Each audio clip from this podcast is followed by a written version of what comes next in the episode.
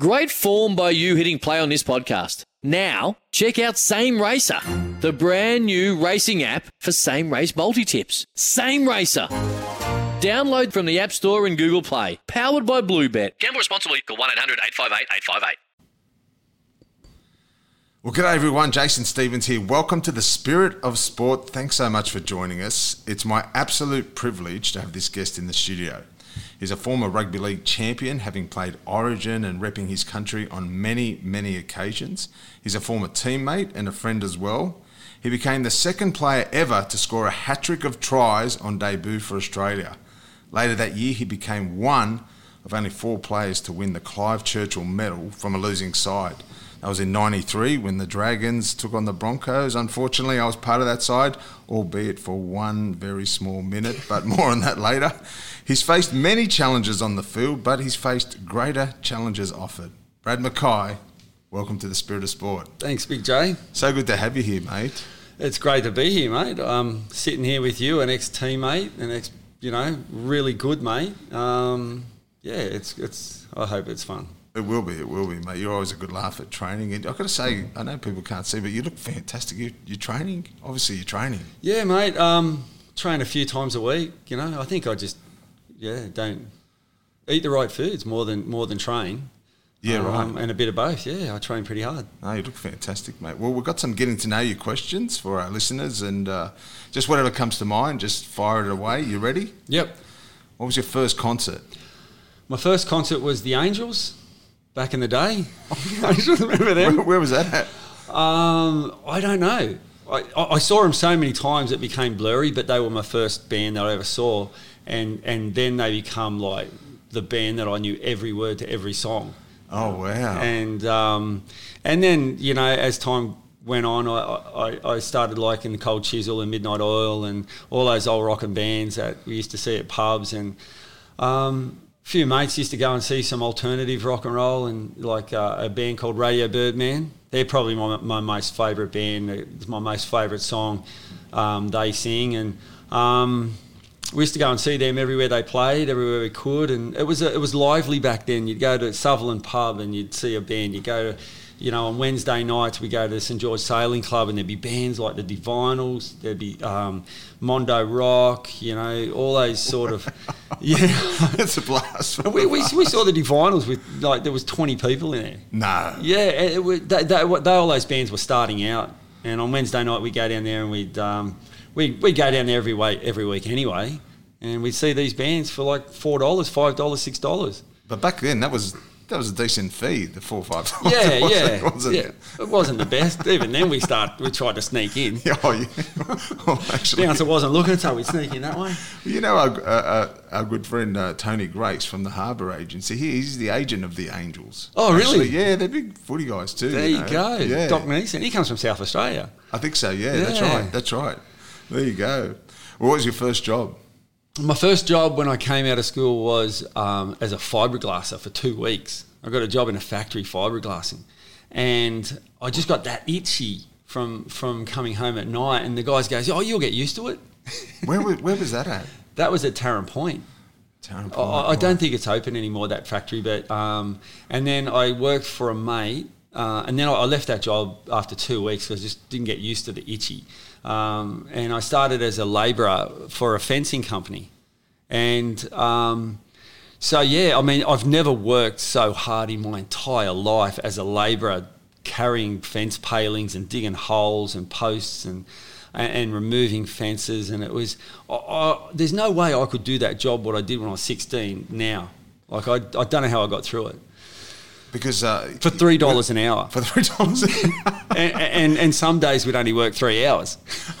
that's, $9. that's not much cash, but but that, that's interesting. That wasn't while you were playing, though, was it? No, no, that No. was when I was uh, 15, 16. Right. Um, I, I I intended to go to year twelve as a, as a kid, but I remember um, when I left year ten, I didn't realise. You know, my mum said, "Well, I'm not." Um, I was fifteen. She said, "I'm not. I'm not giving you like pocket money for this entire holidays. You can go and get a job." And when I got a job, I liked having a bit of money, and um, which was so I never went back to school. and um, yeah, so that was what happened when Oh, I was wow. young, and and it wasn't. I didn't get an apprenticeship until I was uh, 18 with the Dragons, and uh, yeah, I, And of course, I, it's very different to the the apprenticeships they, they give now. To yeah. I think my first one with the Dragons was two hundred dollars. Oh, the contract. Yeah, yeah. It was mine a- was fifteen hundred. I had the wrong agent, obviously. yeah, Harry, Harry. Harry Eden. Harry yeah. Eden. That's right. Most embarrassing moment. Oh, this is well. It depends. Like because level of embarrassment, I, I sort of put my foot in. I, I put my foot in my mouth so often I don't get embarrassed that much. But I think when I was young, I, we, uh, me and my friends used to go out to parties and with friends and. One night it was it was a cold winter's party, so we all had big jackets on, but we are in the backyard talking, and you know there was a lot of pretty girls there, and I thought, oh, this is a good party, you know. And I was going around, and um, I did. I was talking to as many girls as I could, but you know, I was. Uh, you know when you're, you're at a party and you feel like there's something going on, but you're not a part of it. Anyway, later on the night, I took my jacket off and I had, I think, six pegs pegged to the back collar. I had fragile sticker on my back and a piece of ham on my shoulder. No wonder I couldn't pick a girl up. You know, all my mates. It's a know, great they're icebreaker, though. It's a great icebreaker, though. I can't believe that oh, none of them Oh, gave it away. Like, That's funny. you know, we used to do that all the time.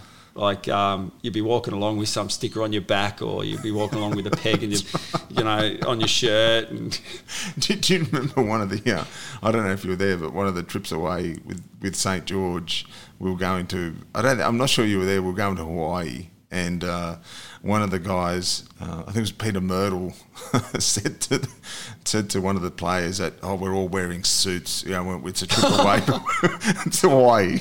We're all wearing suits." and one of the players, everyone's in boardies, and end of the year, you're so tired. He comes in his club uniform.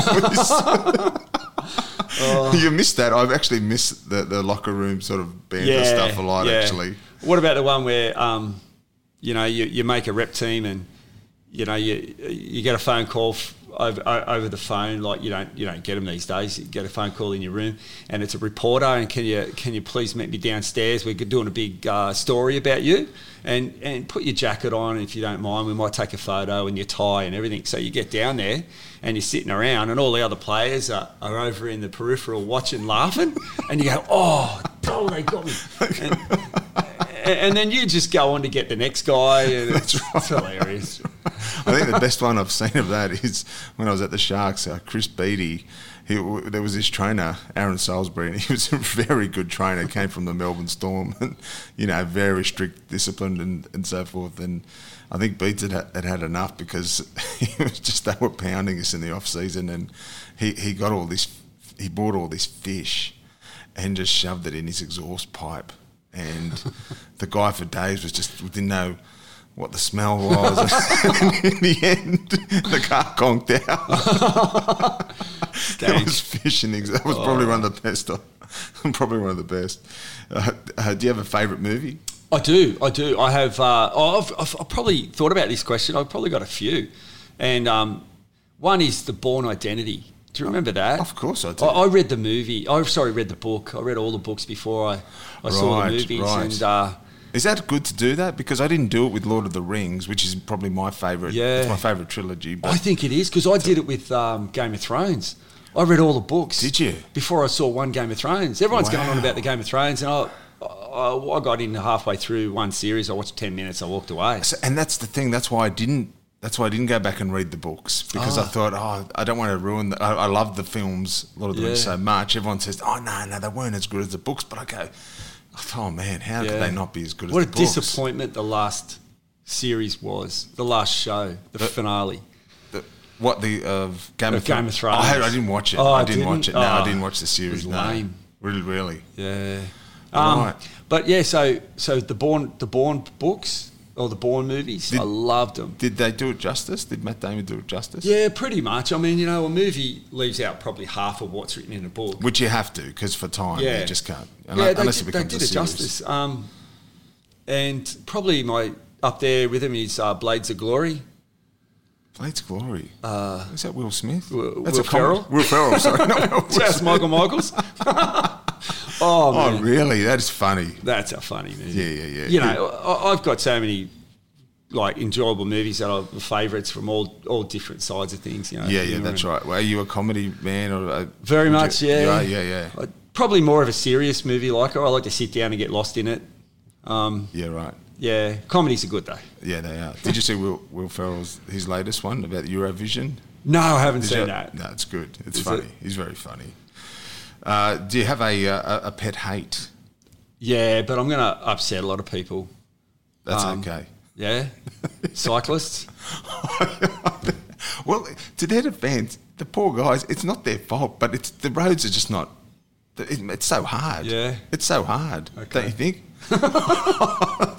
you will upset. Okay, so when you take them over, you finally get around them, Yeah. and then you get to a set of lights, and they go sliding up the centre. You got to do it again. That's right. Is that like, like this? You got to go. Like I don't mind. Like just You wait your turn. Go back. Go back. Go back. In They've got to take over you again. But their argument is, you got a car on a bike. Look, um, that was more or less no, no, I, no, I hear, I hear you, I hear you. is there a person from history you'd like to have met? Oh wow, I didn't see that. Oh yeah, Um, oh yeah, uh, probably heaps. I mean, imagine meeting Genghis Khan. You know, he, he owned the world, more more land space in the world than anybody ever. Um, he was a conqueror and all that kind of stuff. And and, and Genghis Khan, I read I read all these books. I read this one series by Conn Eagle, Iggulden. And, and, and it's like, you know, he's using exact history as much as he could, but he fills in the, the, the, the gaps with, uh, with fiction. And um, amazing, you know, like if, if you fought hard, if you fought hard against him and, he, and, and, and they didn't kill you, he, he he could make, if you liked what you did on the other side, he'd make you a general of his army right. because you, were, you, you, you battled heroically. And um, And what what era was that? Excuse uh, me. 1400s, I think. Fourteen hundreds, right? Yeah. Was that in India? Was that Genghis Khan? India. No, Genghis Khan was Mongolian. Mongolian, right? yeah. Okay. And they were all these nomadic tribes, and he was the first person to, to, to join them all up. And they had amazing skills with their horses. They could, they could, they practiced. So when a horse is running, there'll be a moment when all four legs are in the air, and that's when they would sit up on their saddle. Well, they didn't have a saddle. They sat up on the horse, and that's when they loosed their bows. Wow. That's how that's how perfect they were. Yeah, right. So you're a bit of a history buff? Do you, No. do you like- oh, you're not. Oh, I, just- I do. did I you- enjoy it. Oh, I you enjoy do, reading yeah. it now, but I, I enjoy reading his books because So how did you come across it? Like, uh, in the mate told me about Oh, it. He goes, "You will not be able. You will not be able to put this book down." The first one, Lords of the Bow, it's called, and he was right. I could not put it down. wow, okay. And I'm going to check that out. um, and then from there, he, he's writing that Conn Iggulden. He did a series on the uh, on Caesar, uh, Julius Caesar, and he did a series on. I just finished a book on um, Greece, Athens, the Spartans. Wow. Oh, not the Spartans. The Spartans were part of it, but the Athenians fighting against the um, Persians, waiting for their invasion. Wow. I read a first book of a series of three, but I'm waiting for the others to come out. wow, that's awesome. Yeah, it's it's sort of history without sort of pushing history. Like Yes, I enjoy yes. learning because I'm reading something really interesting. Yes. and, and now I know a, a, a vague um, blueprint of what history was about in those days. So Wow, wow. That's Yeah. fascinating. Yeah, I didn't, I didn't know that about you. No, it's great, it's great. Is there something you wish you, you were better at? Oh yeah. So no one in the world has got less dancing and singing skills than me. Oh, I was going to bring that up later. because you And I- remember you took me to church, and I was like new to church, and people singing at church, and I'm just thinking about this whole God thing, and I remember you singing so loud and going, "There is no God. How can, how can a God allow a voice like that?" It was the worst. It was so off. It was so off. Actually, it reminds me of in, in Australian Idol where they bring on the ones who think they can sing, and they're the worst singers you've ever heard. But they generally think, "Oh, just you remind me." I, remember one Sorry, time. mate. I don't want to bring this down. I don't I want to bring one time, down. um, uh, Joe, my wife, looking up and just starting laughing at me, and I'm looking down. I'm going, "What's funny?" And she was just looking at me, laughing. Because you can't eat yourself, can you? But that's not the worst of it. I, I dancing. I, I, I wish I was a better dancer. I don't care about singing. but, Um, I'm bad at it, but I wish I was a better dancer. really? Oh, always did. Always wished I could get up on the dance floor and, and you know, I'd have to be, I'd have, I'd have to be too drunk to, to dance, properly, you know. Like, but there was always that medium, right? I don't know whether it took six beers or seven beers. I never worked it out. I think it was different every time. But you'd have six beers and you go, yes, I'm loose enough to get on the dance floor now, and it'd last for about ten minutes, you know, that high. And then I'd just, and then I'd lose my confidence. I'd look around and I'd go. Oh. You had a classic two-step. I can remember that. I do remember that. But oh. yeah, no, no, that's Brad. It's not too late. Take up. But I can't give you any advice, Brad. I, I did Dancing with the Stars. I came last, and I accidentally broke my dance partner's leg. So let's just say I'm, You did well. I mate. can't help you, you, did mate. I Courageous. I, say courageous. I remember in that Dancing with the Stars, Ian Roberts did it, and Oh, he went well. Did he win it? Yeah, he went well, but I remember the first night. I think it was at Chris McKenny. He goes, "Mate, you dance like a block of units."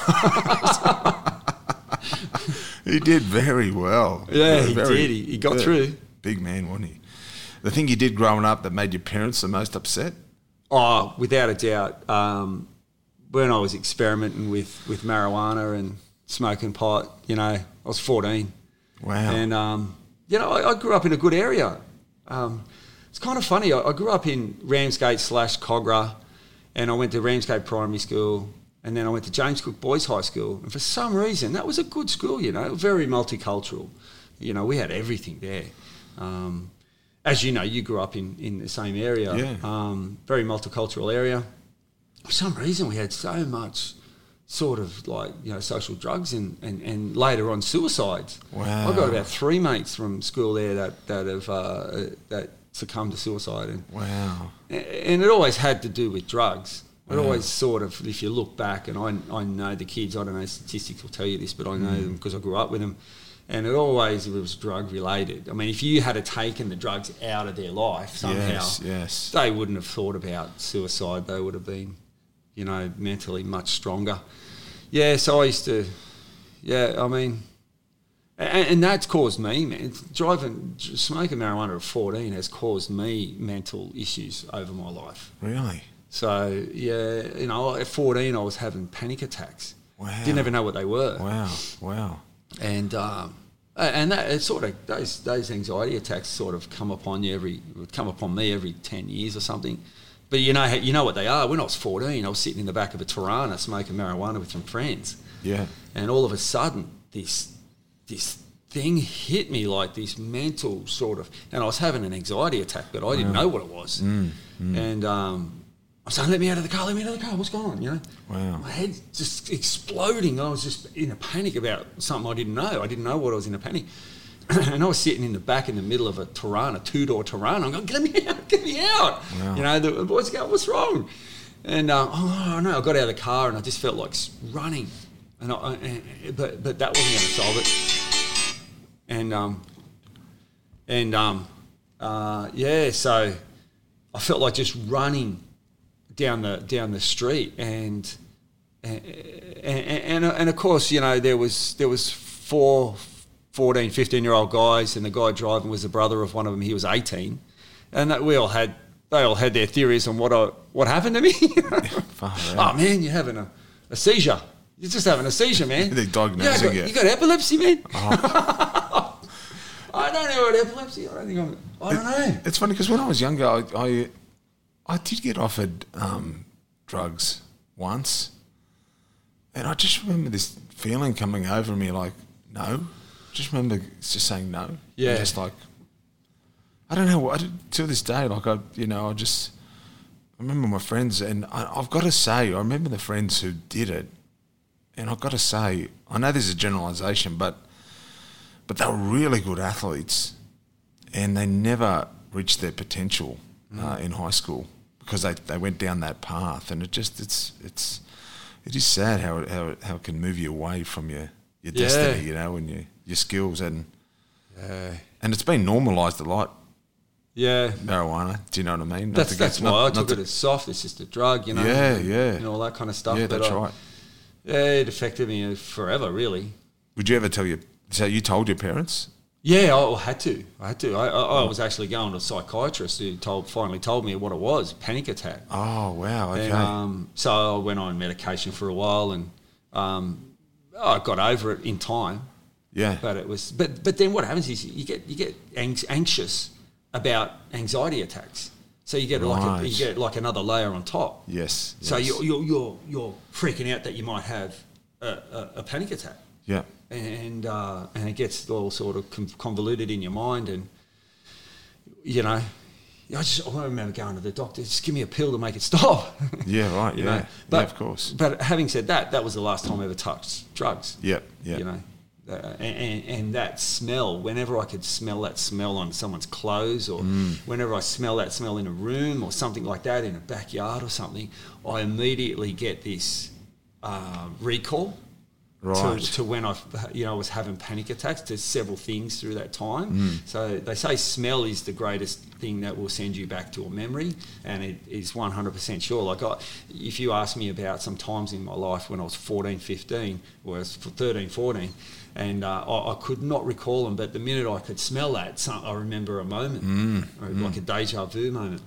It's, that's so true about smell because it wasn't too long ago, a few years ago, that I went into a dressing room after a game and the smell of the denker of, of the Dencorub of the, the the sweat the, it just brought back all the memories of Yeah. of, it really hit me like what I what I, what it used to be on a weekly basis that smell you know because it's hard to replicate that Yeah. that that that smell that locker room you know type type smell what what's the biggest thing you've been nervous about What's the biggest thing I've been nervous about? yeah Um, uh, y- did, did I get that? I didn't. Oh, do you want to stop? we'll, cut, we'll cut in and out just take your time I did. I did think of something that was. Uh,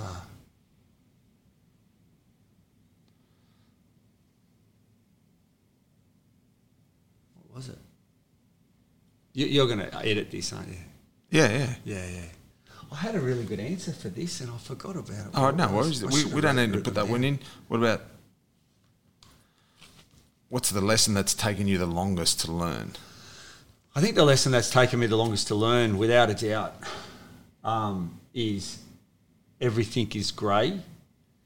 You know, like you think in life that you can live by a certain creed, you can live by a certain uh, statement. You know, like you say, um, you know, I'm always going to be loyal to my mates. You know, I'm always going to be this in my life. This is how I live. I'm never taking a backward step in life. I'm never going to do this. And people that go, you know, I've, I've got no regrets in life. You know, I look back and I wouldn't have changed a thing.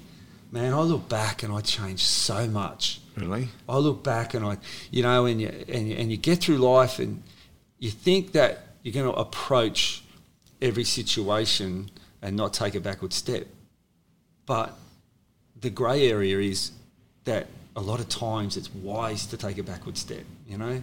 Yep. A lot of times it's wise to to to um, to step away from a, a quarrel that's not got you you're not involved in. It's wise to, you know, maybe the answer should be wisdom, but but everything, to me, every time I think I've got a handle on something in my in myself, something comes along and challenges my thoughts on that, and and, and I just think like, you know.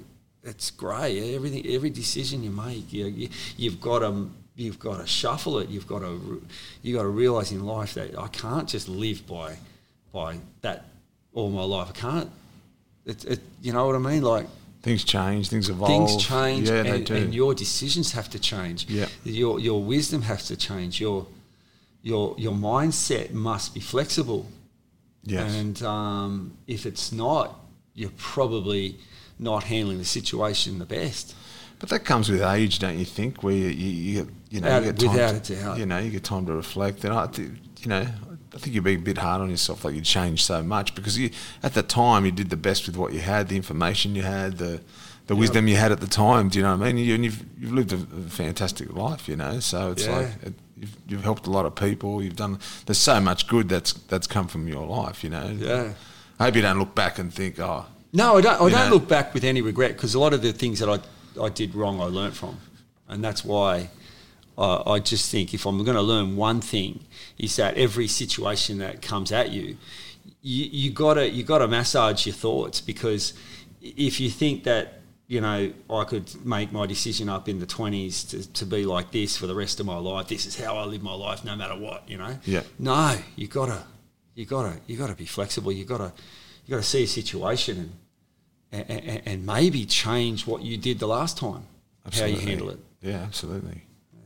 No, that's great, mate. Thank you so much. And you know, we um we we, we love those these type of questions because it does get you know you, we just spitball a bit, but it does get to you know I didn't know all this stuff about you to be honest with you, uh, especially the Genghis Khan. That threw me. I'm glad. I hope I did a good job of pretending I knew who he was. I need to do more reading. Now, mate, let's talk a bit of sport because we just had uh, the grand final not so long ago, and you're still watching the game. You, do, do, you get do you get to any games? And you know, long illustrious career with the Dragons, you know, Western Reds, and then Saints Illawarra.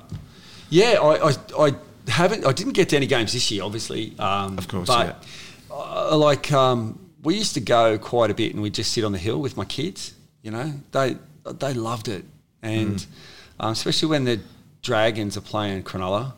You know, it was a great game to go and. I remember one time we went to Endeavour Oval or whatever it's called now, and the Sharks scored an early try, and then they just kept on scoring. it was like 50 nil or something like that. And I said, that's the last time we're coming here, kids.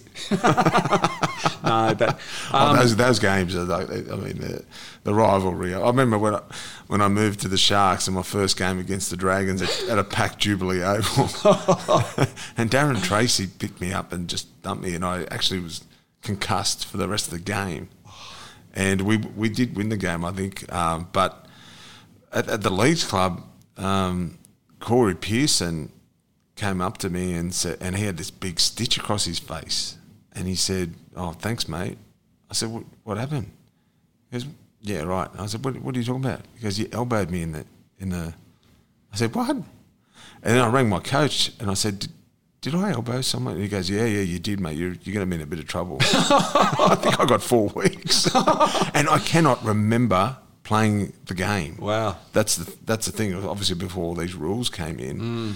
but those games they were tough games. Saints oh. and Cronulla, like it was unbelievable. That, and you wanted to win them. You, you wanted. That it, was yeah. so important to you. Yeah, I remember Peter Gow, of course, who was he was the uh, chairman at the club, uh, and he would come in before every Sharks and Saints game and.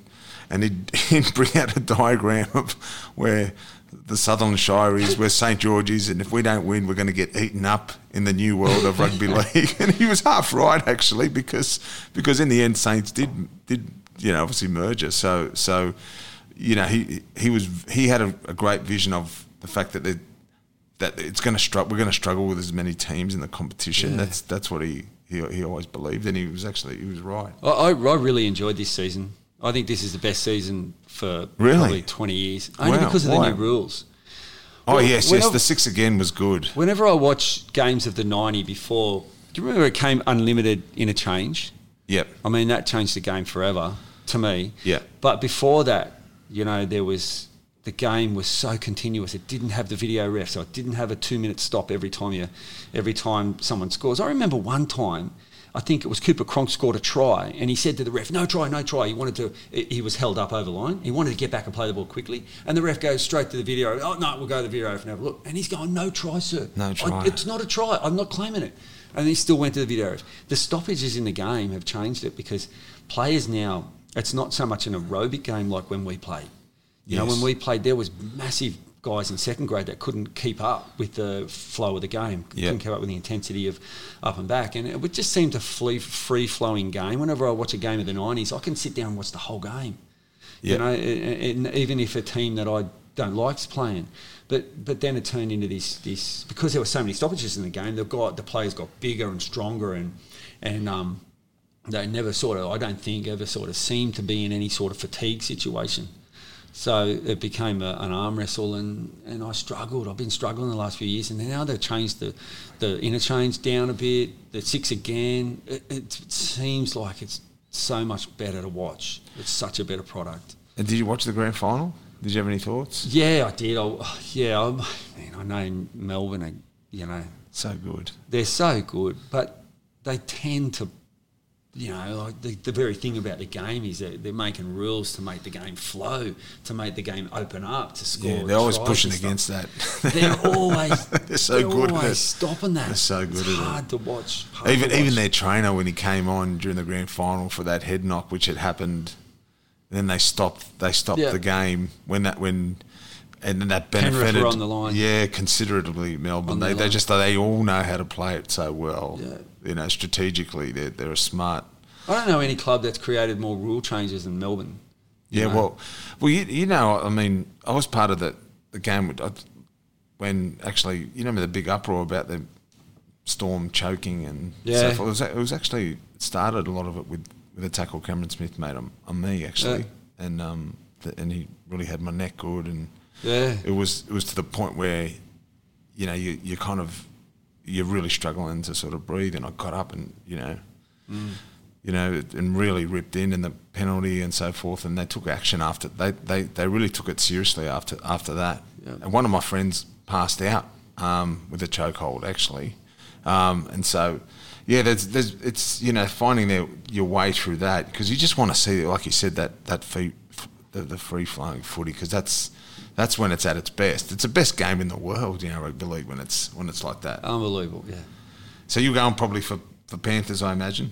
Oh, like everybody you know, I knew. I, I couldn't find a Melbourne supporter. Mate, tell me a bit about. We grew up at the same clubs, Brighton Seagulls. How did it? How did you, you know, from there progress to, to getting scouted and obviously making your debut? Yeah, so I, I started rugby league when I was nine. I played soccer before that, um, and um, my dad was a bit of a country rugby league player. He loved it, loved it to to the to the nth degree. And he, I was, I guess, I was always one day going to get you know pulled out of soccer and put into rugby league. And and near, I lived near a park, Scarborough Park, grew up there. And, and just down the road was uh, it was actually further to walk to soccer training than it was to walk to footy training. And Brighton Seagulls were there. And one year, just um, started playing footy and um, just enjoyed it immediately. Yeah, enjoyed everything about it. And you know, those mates, that, that first team that I played with, are still my mates today. Wow. Um, so that's how how good it is to be in a team sport. Um, and so when I was 17, I'd, I'd made all the rep teams leading up, you know, under 14, Buckley Shield, all those rep teams with school, all the rep team made Australian schoolboys when I was 15. Um, and I was 17 years old, wasn't quite 18 years old. It, I, was, I was about two or three months away from being 18. And I remember we used to go to Carlton Pub and have a couple of beers at 17. And one day, um, That was the paper ID days. yeah, We had- you- yeah. yeah. Oh, they wouldn't even ask you at Oh, really? best, but paper Oh. ID, yeah, Yeah. and you just pass it to your mates, you know. Yeah. You'd, know, pass it. You, you you get it checked by a bouncer at a nightclub, and then you just, you know, pass it back. I don't know if they cared, you know. Um, but um, so the funny thing was, we went there to play a bit of snooker. We play a bit of pool, and we weren't drinking alcohol or anything. It was about uh, lunchtime, and it was around December. I was walking out, and and it was a, must have been a Saturday because the Dragons played. So the, when I was walking down the stairs, all the Dragons players started walking up. They had a training session, just finished a training session. They were going to the pub to have beers. We just had some soft drink, and we were leaving to go. I think we might have been going surfing, and I'm walking out, and I saw Craig Young with Roy Masters, the Dragons coach at the time, and um, I don't know what. I just thought I'd be a bit cheeky. And I'd go, G'day, Roy. Like that. I said, like, even in that tone, G'day, Roy. there you going? and he looked up really, quickly and he looked at me and he goes, Oh, g'day, mate. And then, and then he stopped and he thought, Hang on a minute, I know you, you know. And, um, and that's when I froze. Like, I I was just being an anonymous pest, you know. I, Yeah. I, I was just being cheeky. And uh, he goes, "What's your name?" And I said, "Oh, uh, Mackay." And he goes, "Yes, I- I've seen you play. You're. I was young. I was 17." And he goes, "Why don't you come down and train?" And I've gone, "Really?" Uh, he goes, "Yeah, come down. We've just started pre-season training. Come down and train with the boys." No. And that's how it started for me. Wow. And so the next day I turned up and in my Dunlop volleys, and um, Which had no up- soul. They were terrible on your feet. So I turned up in my Dunlop Volleys. I know that because um, Billy Billy Johnson had just signed with the Dragons from Canterbury, and my uncle was very involved in Canterbury at the time. Blue Mackay. He was he used to host the young guys coming down from the country and give them that their family, so they'd go and live with him, not to in a them sort of- house Yeah. with uh, 10 other young kids. Yeah. And uh, he, he hosted a lot of those Canterbury great names. And Billy Johnson was one of them. And the first training session I turned up to, um, obviously my uncle rang Billy and said, Oh, you know, my nephew's starting training with you guys. And then Billy rang my uncle back up and he goes, Mate, if you don't, if you don't buy him a pair of good runners, I will. so, um, yeah, so next next week, I think my old man bought me a pair of runners, and uh, I started training, and it was the hardest thing I've ever done in my life. Pre-season training, like it was hard when I was thirty.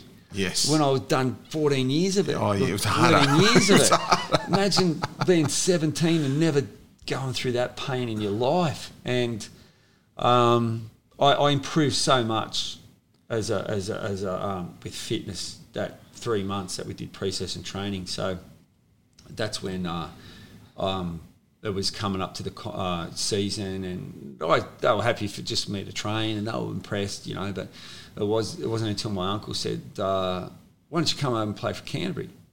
And you know, my mate, my one of my guys I spent a lot of best mates is um, uh, Bullfrog Moore, and uh, so Bullfrog rang me up, and he goes, "Well, I offer you fifteen hundred dollars a year."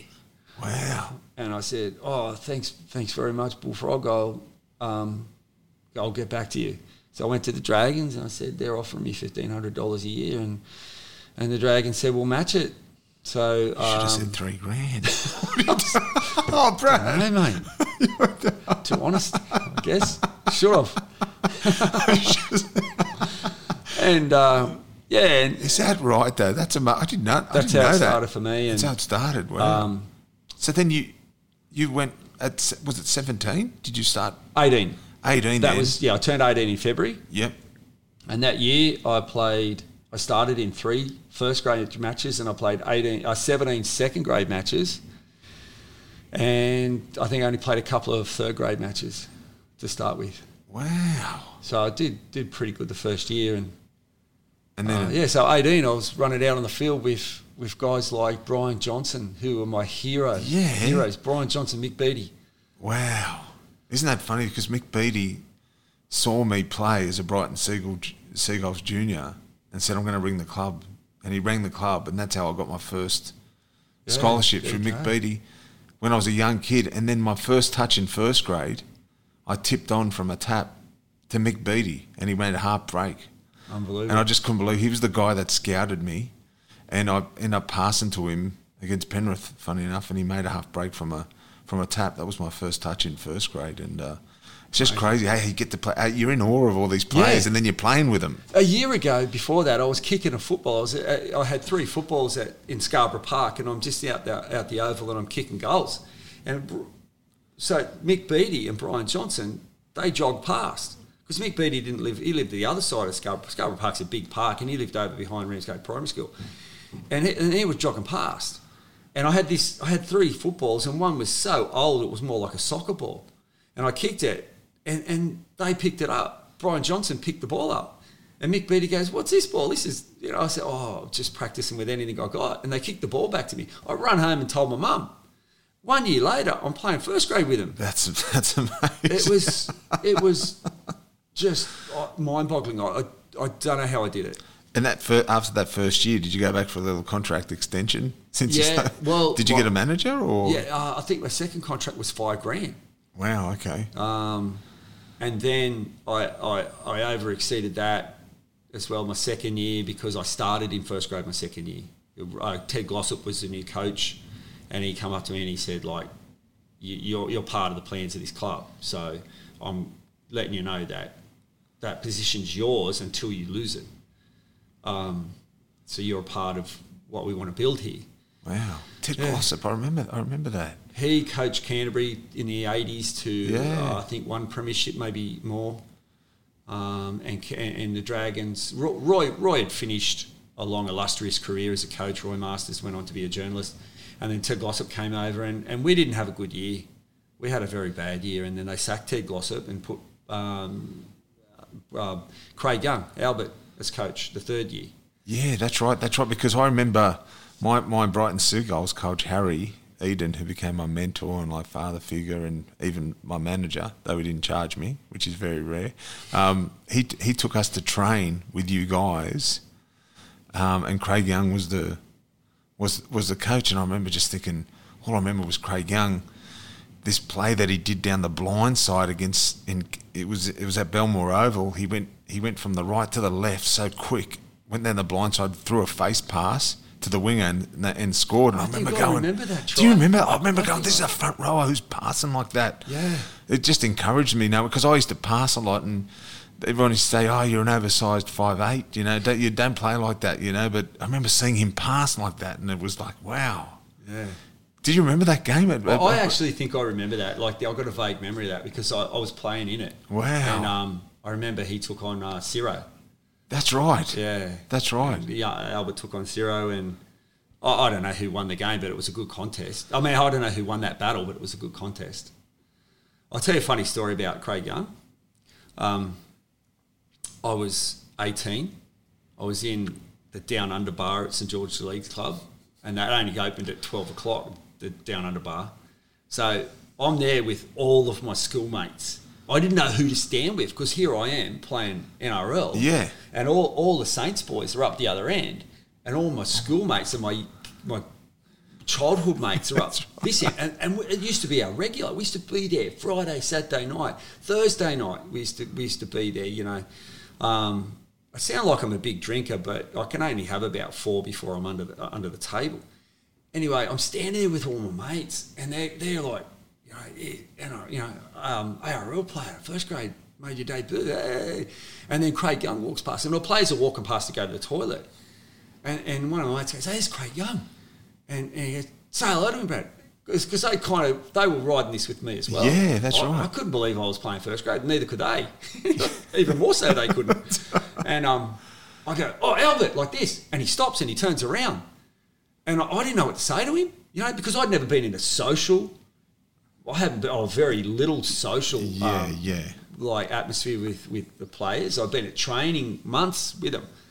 And I've gone, oh, what do I say? What do I say? And, and- and for some dumb reason, the only thing I could thing I could say was, can I borrow 10 bucks? and if you know Albert, he's got the first dollar he ever made.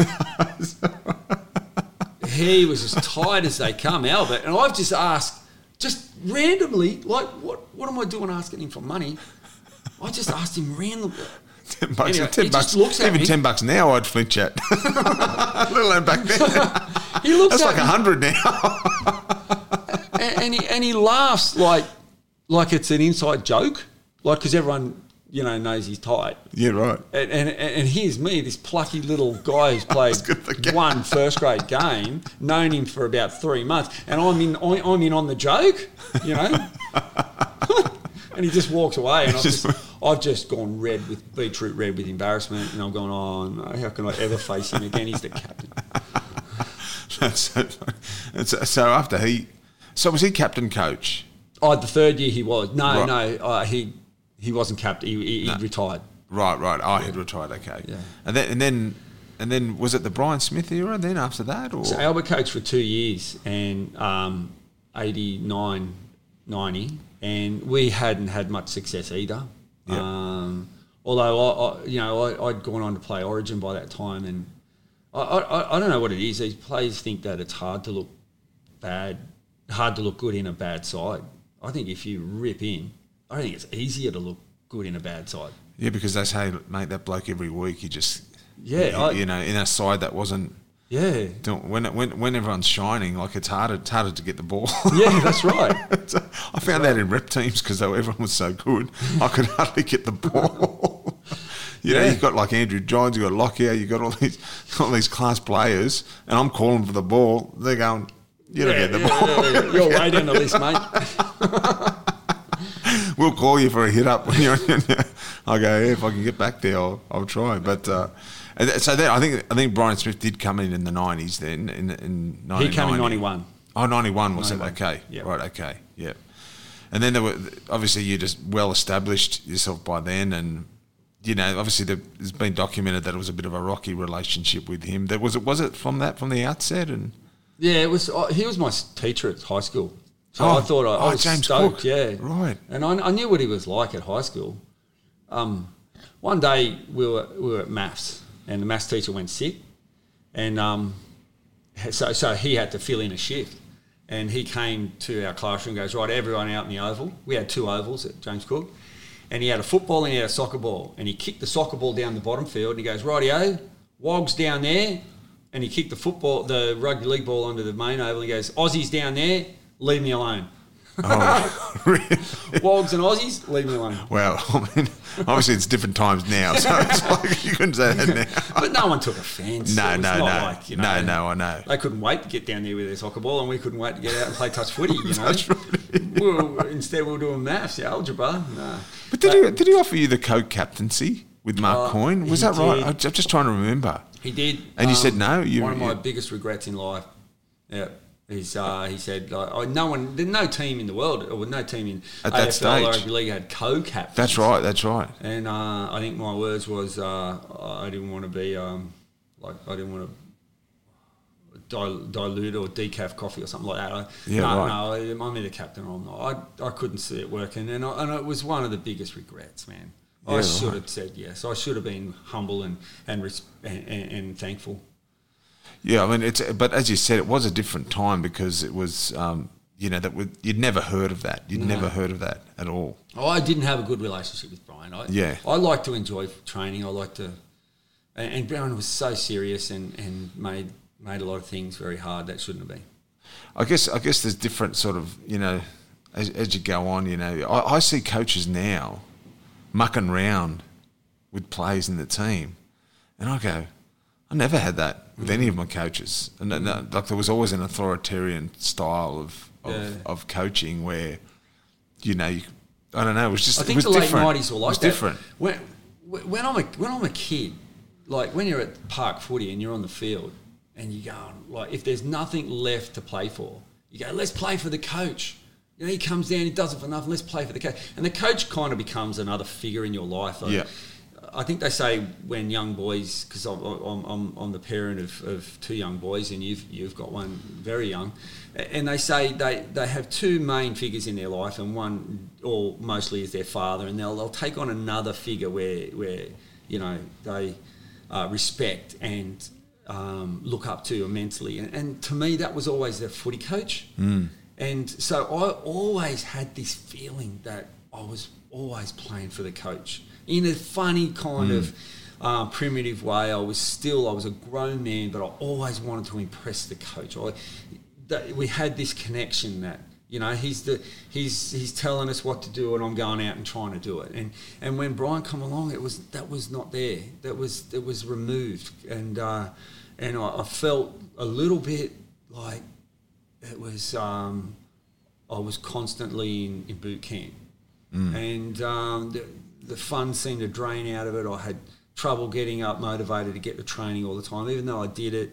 Um, and I just think the enjoyment was was lost. And and I, I, did it for four years, and then while he was there, and then he signed an extension to his contract, and that was the same year the, the new clubs were coming in pre-season, and I'm just going. I don't know if I can last two more years. You know, mm. I love the Dragons with every fibre in my body. I was born in St George Hospital. I played every junior rep team. You know, I, I, the Jubilee Oval was hello turf for me. You know, whenever I run out on there, it was special every week, no matter special. what. It was special yeah. to me.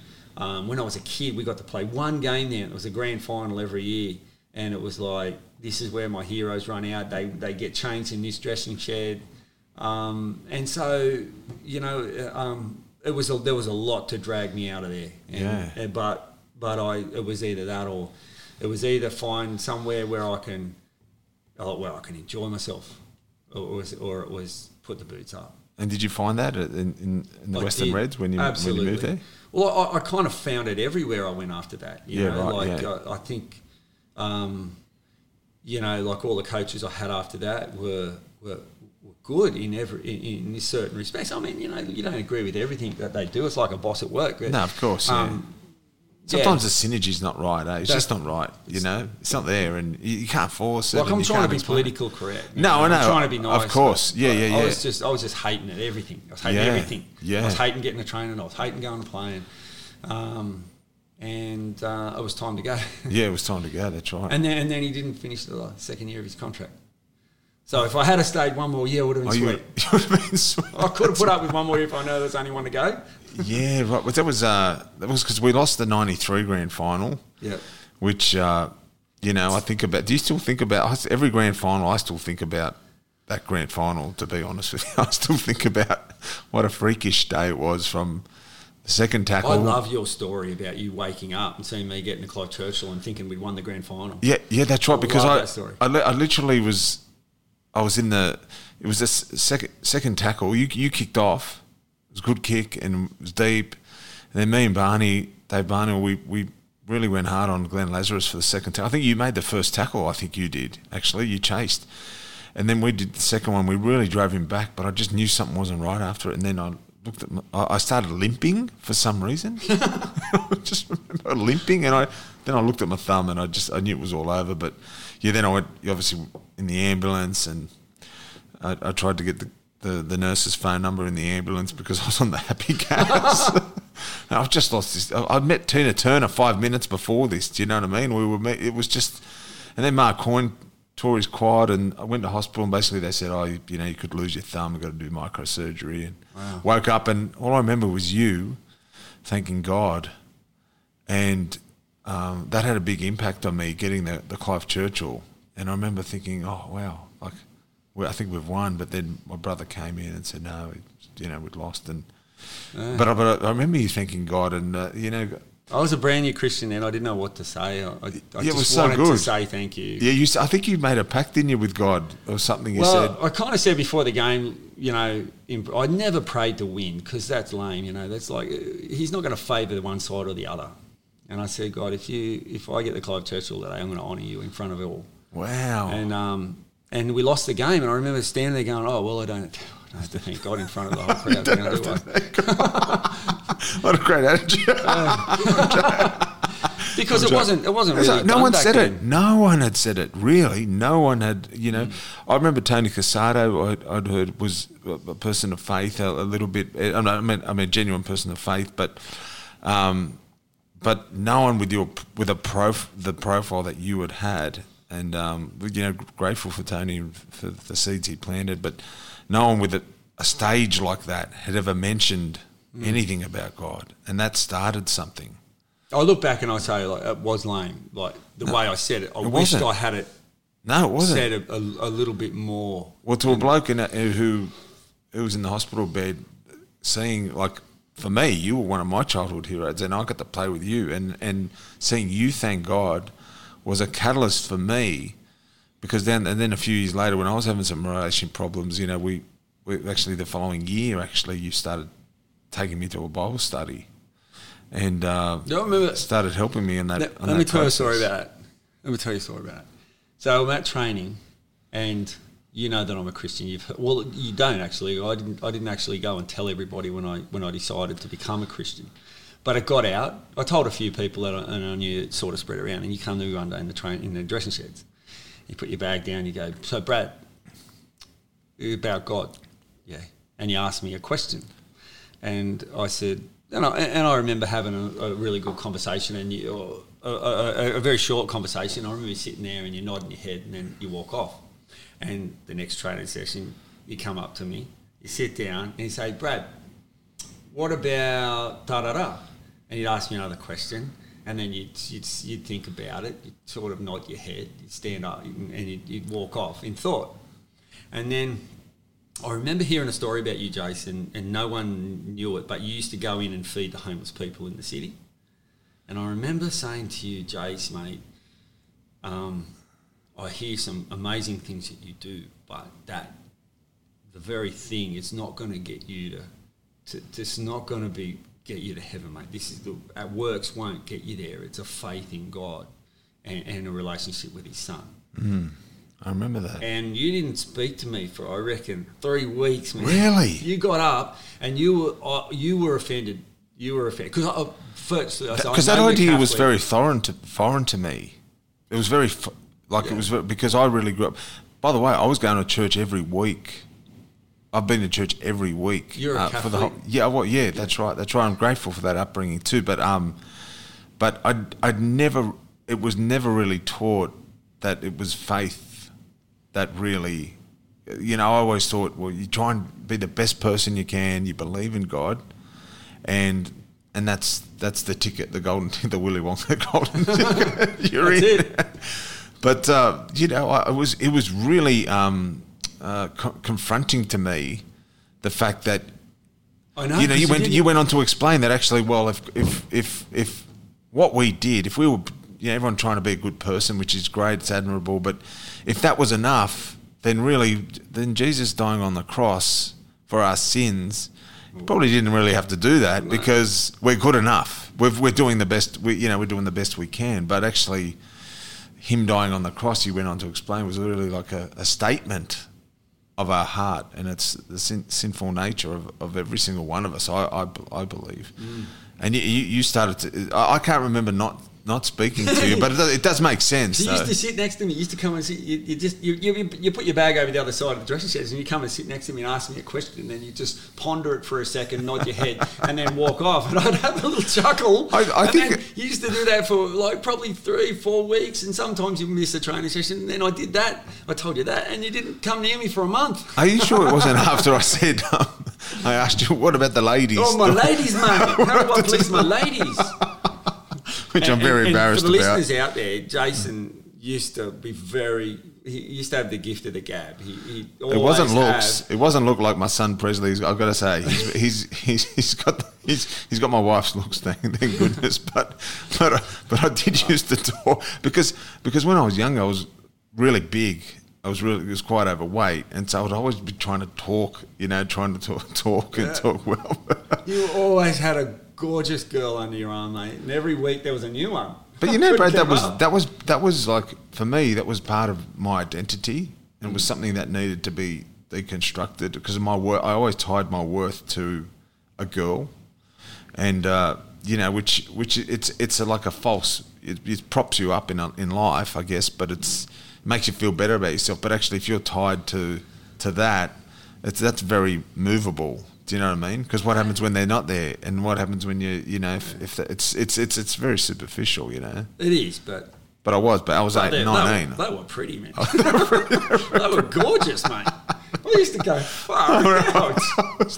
What's he got? I know, Special I know. Talk and Nothing. rubbish. That, well, well. Let's be honest. I mean, you were. I didn't want to say you were batting above your average back there, but but Joe was Joe was quite a stunner. She was. She reminded me of Kylie Minogue, who I'd always had, had a crush on, and I remember thinking, "Wow, she's just a beaut." But she was a she was a beautiful person. Yeah. How did you guys meet? Down under bar. I take that back. I didn't think she was bar, So so she was on this. VUB. So she was on this journey of, of faith, and you weren't. So her father was an alcoholic who went through a, a um, Alcoholics Anonymous, and through that, it's not Christ, it's Christian based AA, I yes, believe, yes, it is. Yeah, but not. You know, um, maybe back then it was more Christian based. Maybe now it's not so much. I, I, I don't know, but he he was exposed to the to the church through that, and then she and then and then his Joe's mum did become a Christian through the Salvation Army, and and so did she. You know, and but when we met, none of us. She wasn't walking in the faith anymore. You know, Right. She'd fallen away, and um, and, and I was by far not a Christian. I actually had a very probably low opinion of, of the faith in a way. You know what I mean? Like I, Yeah. I thought it was a weakness to, to pray. You know, and um, why why do you need to pray about something you can control yourself? Just get out and try harder or something like that was my theory.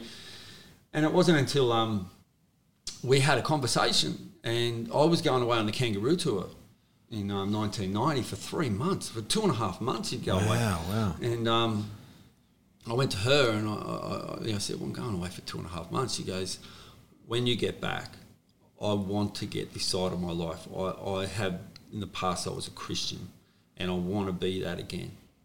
And um, and I, I was like, what does that mean? You know, like I'm a Christian too. And she goes, you know, the, you know, wouldn't know the first thing about being a Christian. And that's all that that conversation. And I go, yeah, right. Uh, and that's as far as that conversation went. But I did actually really think about that, and I'm thinking, what what, what is a Christian? What okay, what what does it mean?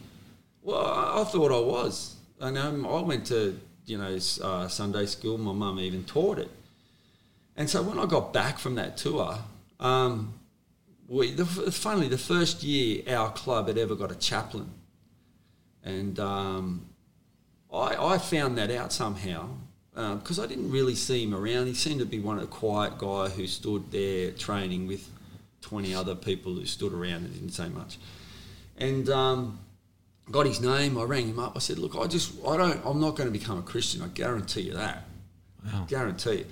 But I want to. I actually want to learn about what it is. What, what are you guys? I think my words were, "What are you guys on about?" You know.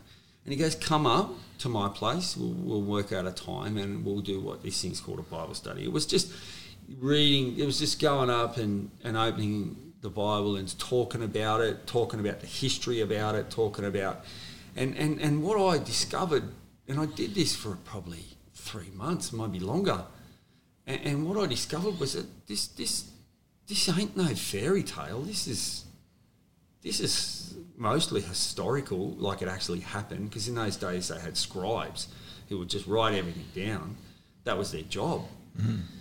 And so they'd write stuff and, and and it was letters written to somebody. So they one book of the Bible would be a letter written to the Corinthians and from from one of the prophets, and, and another book of the Bible would just be a history about the Israelites and all this kind of stuff. And I was amazed at um, how it was like not not this just this hairy fairy fairy tale thing, and and I, I still like he goes well mate you know after a few months he goes mate that's about all I can teach you if you if if I if I I'm just sort of going over stuff again if we keep going with this, and and I said okay thanks I I.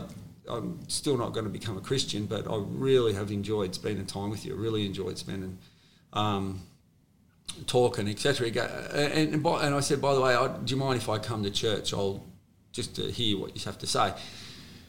And that actually that happened at the start. So I was sneaking into church and listening to the church service, and then sneaking out before the end of it. You know, I didn't want to get caught up talking to people. Didn't want to be seen mm-hmm. going to church, and um, and then one night I just remember uh, I was there and I was convinced, I was still convinced I'm not going to become a Christian. And this guy came in and he started singing and, and, and started praying. And I just thought, you know what, I, I'm going to take this leap of faith. I don't know where it's going to lead me. Wow. I have no clue where I'm going from this moment on. But I knew what I was doing when I did it. I knew how important it was. And I knew that if I became a Christian now, I would be a Christian for life. I, I would, well, I would try to be a Christian for life. And, um, and, and, and, so I just got on my knees and I prayed. I prayed that God would come into my life and He would be like my father, my spiritual father. He sees everything I do. He, he, he knows everything I think and say, and I'm answerable in now.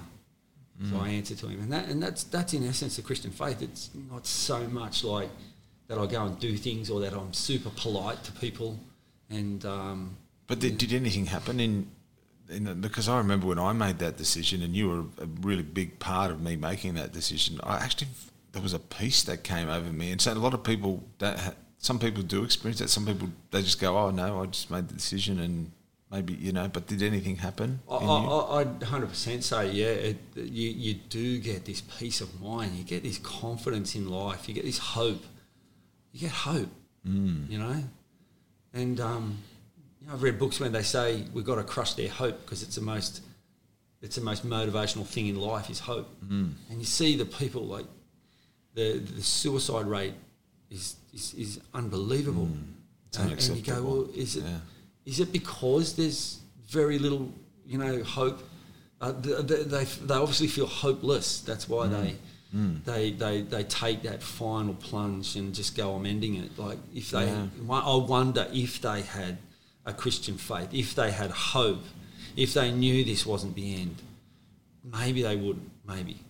Yeah, I mean, there's a whole. I know there's having read a little bit about. it, I know there's a whole heap of circumstances in that that that specific case of suicide, but I do think like 100 percent we're dealing with a a generation that's that's needing hope, that's looking for hope, and and you know, I think I think what your faith does is it does answer the the question. I, you know, I look actually this morning I just went and bought my wife a coffee, and I was talking to a guy, and, and you know, uh, his brother just passed away, and and um, I know as a, as a as a Christian, I have I have hope in the afterlife of where of where I go. We go into a it's unseen, but for us, it's very real, and that to live with that assurance about the next the next realm is also something that's it's very comforting to me that this isn't it.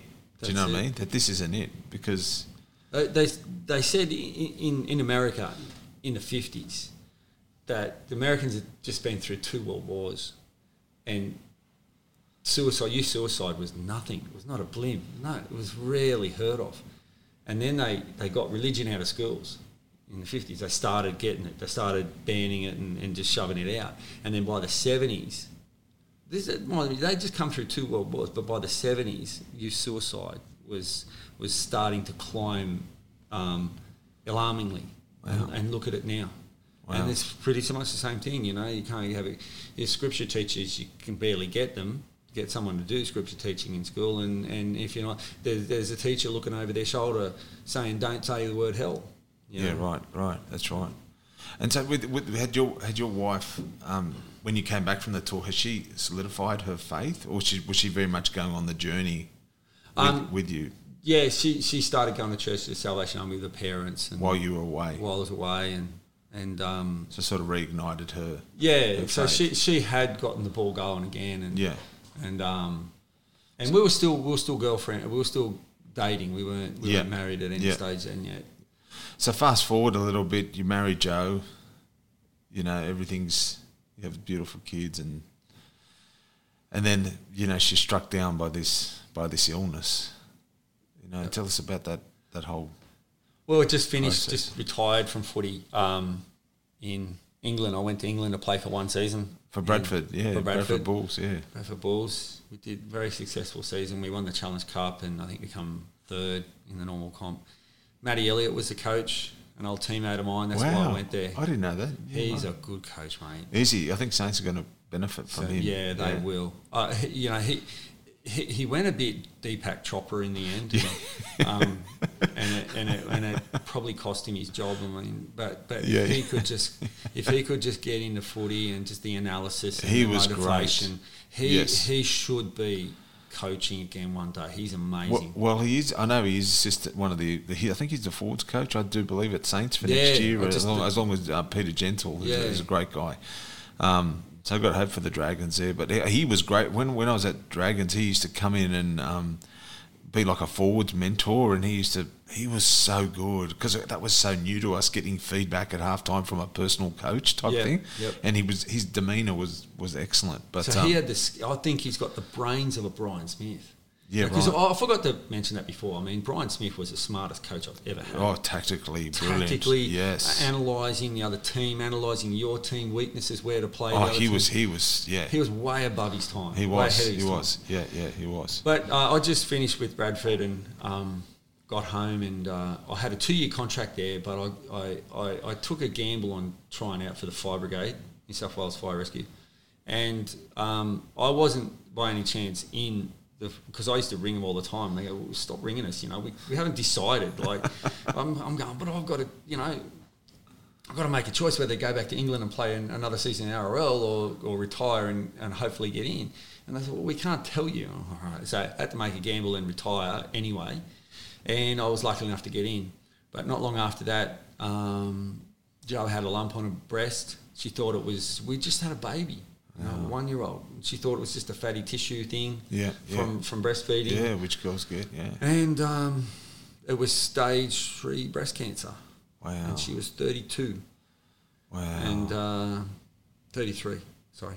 And it was, it rocked my world, man. It rocked. And, um, but all the time, you know, we, we stayed positive. We stayed, we, we went to the, the, um, the the doctor, the specialist, and he said, okay, if you have this kind of chemo, you have this kind of surgery, and you have this radiation, you have a seventy six point five percent chance of getting through.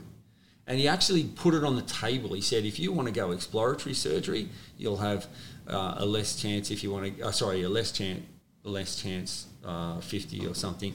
If you want to um, if you want to go conservative, you'll have a less chance as well. But we, this is the, the roadmap we think we should take. So we had to sit there and gamble on. Wow. That's one of the, one of the one of the things we had to do. And so we went we went along that track, and um, you know she just got worse and worse, quicker and quicker. And um, I remember she we had a friend down our way at Stanwell Park, and he was a he was a doctor, he was a GP, he was a good good guy, good mate. And he used to come around and just say hello and have a cup of coffee. And one day he came around, and, and Joe was as white as you can be, and, and he goes, he pulled me aside, goes, "Brad, you got to take her to hospital." And I said, "Okay, all right." Then we ran the rang rang the ambulance up, and um, she went to St George Private Hospital. Oh, she went to St Public and then moved over to the private hospital because we were we had we were private health, and um, she passed away two days later in that hospital in my arms.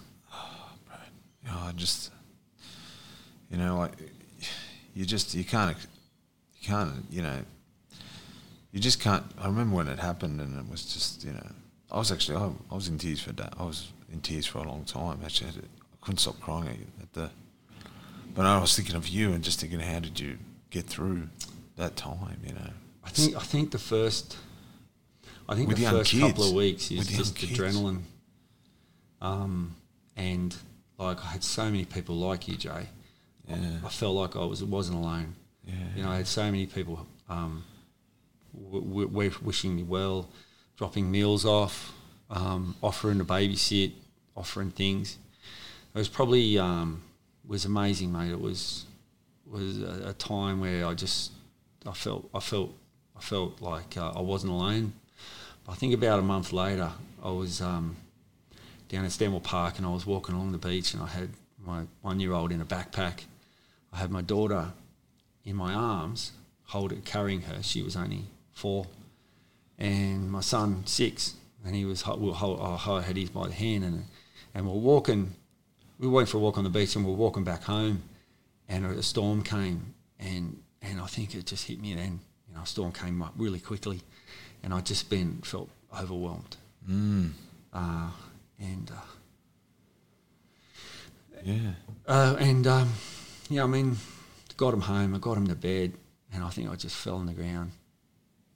I did, you know, Yeah. I, th- I didn't, I didn't cry much, as in just cry. I think I wailed every now and then, Mm. and uh, you know what I mean. I felt alone. I felt, Oh, mate. I felt just alone. You know, I felt it was overwhelming, and Yeah. you know, then a couple of nights later, my daughter goes uh, at dinner t- at, at bedtime. She goes, "I miss mummy." Oh, how old was she? Four, Four. and uh, I said, "I miss her too." And she goes, "You get me a new mummy, Dad?" Oh wow. And so that you know, Yeah. And that hit home again. And um, I was always worried about my eldest boy, though. He never showed much emotion. You know, he never he, he, he took it. I felt like he took it too well. The Angus. Angus. Yeah. Um, yeah, but um, he, he, he's 25 now. And So- have you have you talked about it since? uh, we talked about it then. Did you? We Yeah. Mm. talked about it at length then. I, I held nothing secret to them. I didn't held. I held my emotions. They saw it raw. They knew that it was all right to cry or, or feel it, and uh, you know they saw me going through it. We went through it together. Mm. Mm. So um, Were you were you angry with God? Did you? How did you? Ah, man. No, I mean, I, I had good counsel. Yeah. Had good people I'd listen to. and you know stuff just happens. It does happen, yeah. You know, I don't, I don't know why. You know, Yeah. you, you pray to God, and sometimes His answer's no. That's true. So, you know, you can't just pray stuff and it's going to happen for you always on the, It doesn't. on the no, good. No, it doesn't. You no, know? no, not at all. And um, uh, yeah, what happened happened. I think I was just uh, thinking about after that. Okay, um, I've got kids to raise, so I'll do the best I can. Wow. And um, Just- no, but I, I never shook my fist at God. It wasn't a time for that. It was a time to lean on Him. Yeah, that's a, that's that's amazing because I, I, you know, I know it, it's tempting. A lot of people do run from the very one that can help you, you know, during those times instead of leaning in. It's the best. This like it's one of the best decisions you've you've ever made. You know, you've Yeah. talked about decisions and stuff. I mean, like- if, if I was not a Christian then, I would have been angry. I would have been drunk. I would have felt oh, this is I know of, this is me. I know. I'm not saying Yeah. everybody, everybody else should do this or No, was it. no, no. But I would have been angry. I would have been shaking my fist at everyone, everything, doctors, you know.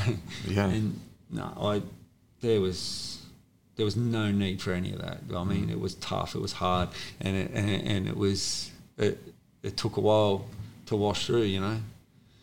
do you ever think of that moment where you where you'll see her again? Um, yeah, yeah, yes and no. Um, I, I don't know what to expect, mate. You know, I don't. I actually probably more no. I, I, I you know, uh, that's why I say life is grey. You know, I, I, I bought a tombstone with two heads on it, with a double head on it, one for Joe, and and right next to it's going to be one for me, Yeah, right. and down at Wombarra Cemetery. Wow. Now, I'm 17 years into my second marriage Yeah, with a wonderful. with the with the most amazing lady who I love just as much. yes. You know, eh, for what she has done for me. What what do I do? Hmm. Yeah. Oh, my, my life is I mean about grey areas. Yeah. Because I promised that that was going to be my my where I would lie down next to next to my wife Joe. Yeah. forever, and you know, in, in in the ground. But now I've almost been with Tracy twice as long as I was with Joe. Yeah. How can I honour that first thing? Yeah. How can I honour that promise? Yeah. So, you know- Yeah. But in, in the in the scheme of it, in the scheme of it, because I often think if they could, they could tell us from beyond, in that, that realm in heaven, if they could, like it, was almost like Joe would say, "But don't worry about that. I'm I'm here. I'm Mm. here. I've made it. I'm here." And it's like, don't worry about that. That's That's it. that's do you know what I mean? Yeah. Because because it, it's in in the I, I don't I'm not meaning meaning to minimalise that situation at all, but I just know I just know when you're in the presence of God full time, then nothing else, nothing nothing else is going to matter. Nothing Mm. That's right, going to matter, That's right. and that's the hope I guess you you know we we have. And she's a, she's Tracy's just so, you know, like it's just it's, it's for me that story gives a lot of hope for people who have who have either been maybe been through a divorce or they've or they've lost a loved one too that, that they can they can love again Yeah. and and you know and and it's so special it's so special Yeah. but that, thanks for sharing that mate I really Oh, it's a pleasure, mate. Yeah. It's, um, it, I really you know, I got a bit it. emotional in that, but so um, so, yeah it is uh, life, and it happened, and you know, I don't mind talking about it. I don't talk about it every day. I talk about it maybe once a year, if that. Maybe not even that, but. Mate, um, mate, look, to be honest, we could talk for ages. I've, I've got, you know, there's, there's so much more I want to ask you, but I really feel it's a good place to sort of just to, to sign off and, and thank you for your time. But before, actually, before we go, do you mind if I've got this game? Uh, it's a little bit true. I'm going to shift gears. It's true or false. You got to tell me. You got to tell me a story. I got to decide whether it's true, true or not. Okay. So when when I was young, my dad wasn't there for me that much, but one time he, he, he took me rowing, and I thought this is the greatest day of my life. Uh, he took me down to um, Grays Point there, and we launched a canoe, and then we, we paddled over to um, the the national park, and he said like you play on the beach for a while. I'm just going to go up to that. I'm just going to go up there and and and and do something up in the bush, and um, I'm playing on the I'm playing on the on the sand, and then I'm, I'm sort of thinking, well, what's Dad doing? So I walk up, and he's there planting marijuana plants in the bush. anyway, the next I didn't know that at the time. I only realised it when I was 17 what had happened.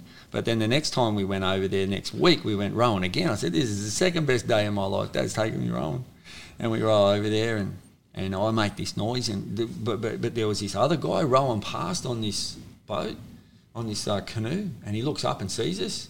Anyway, the third week we go over there, the plants are gone, and my man was was really filthy on me that um, I'd made that noise and that that canoe had come up and stolen these plants and so we never went rowing again.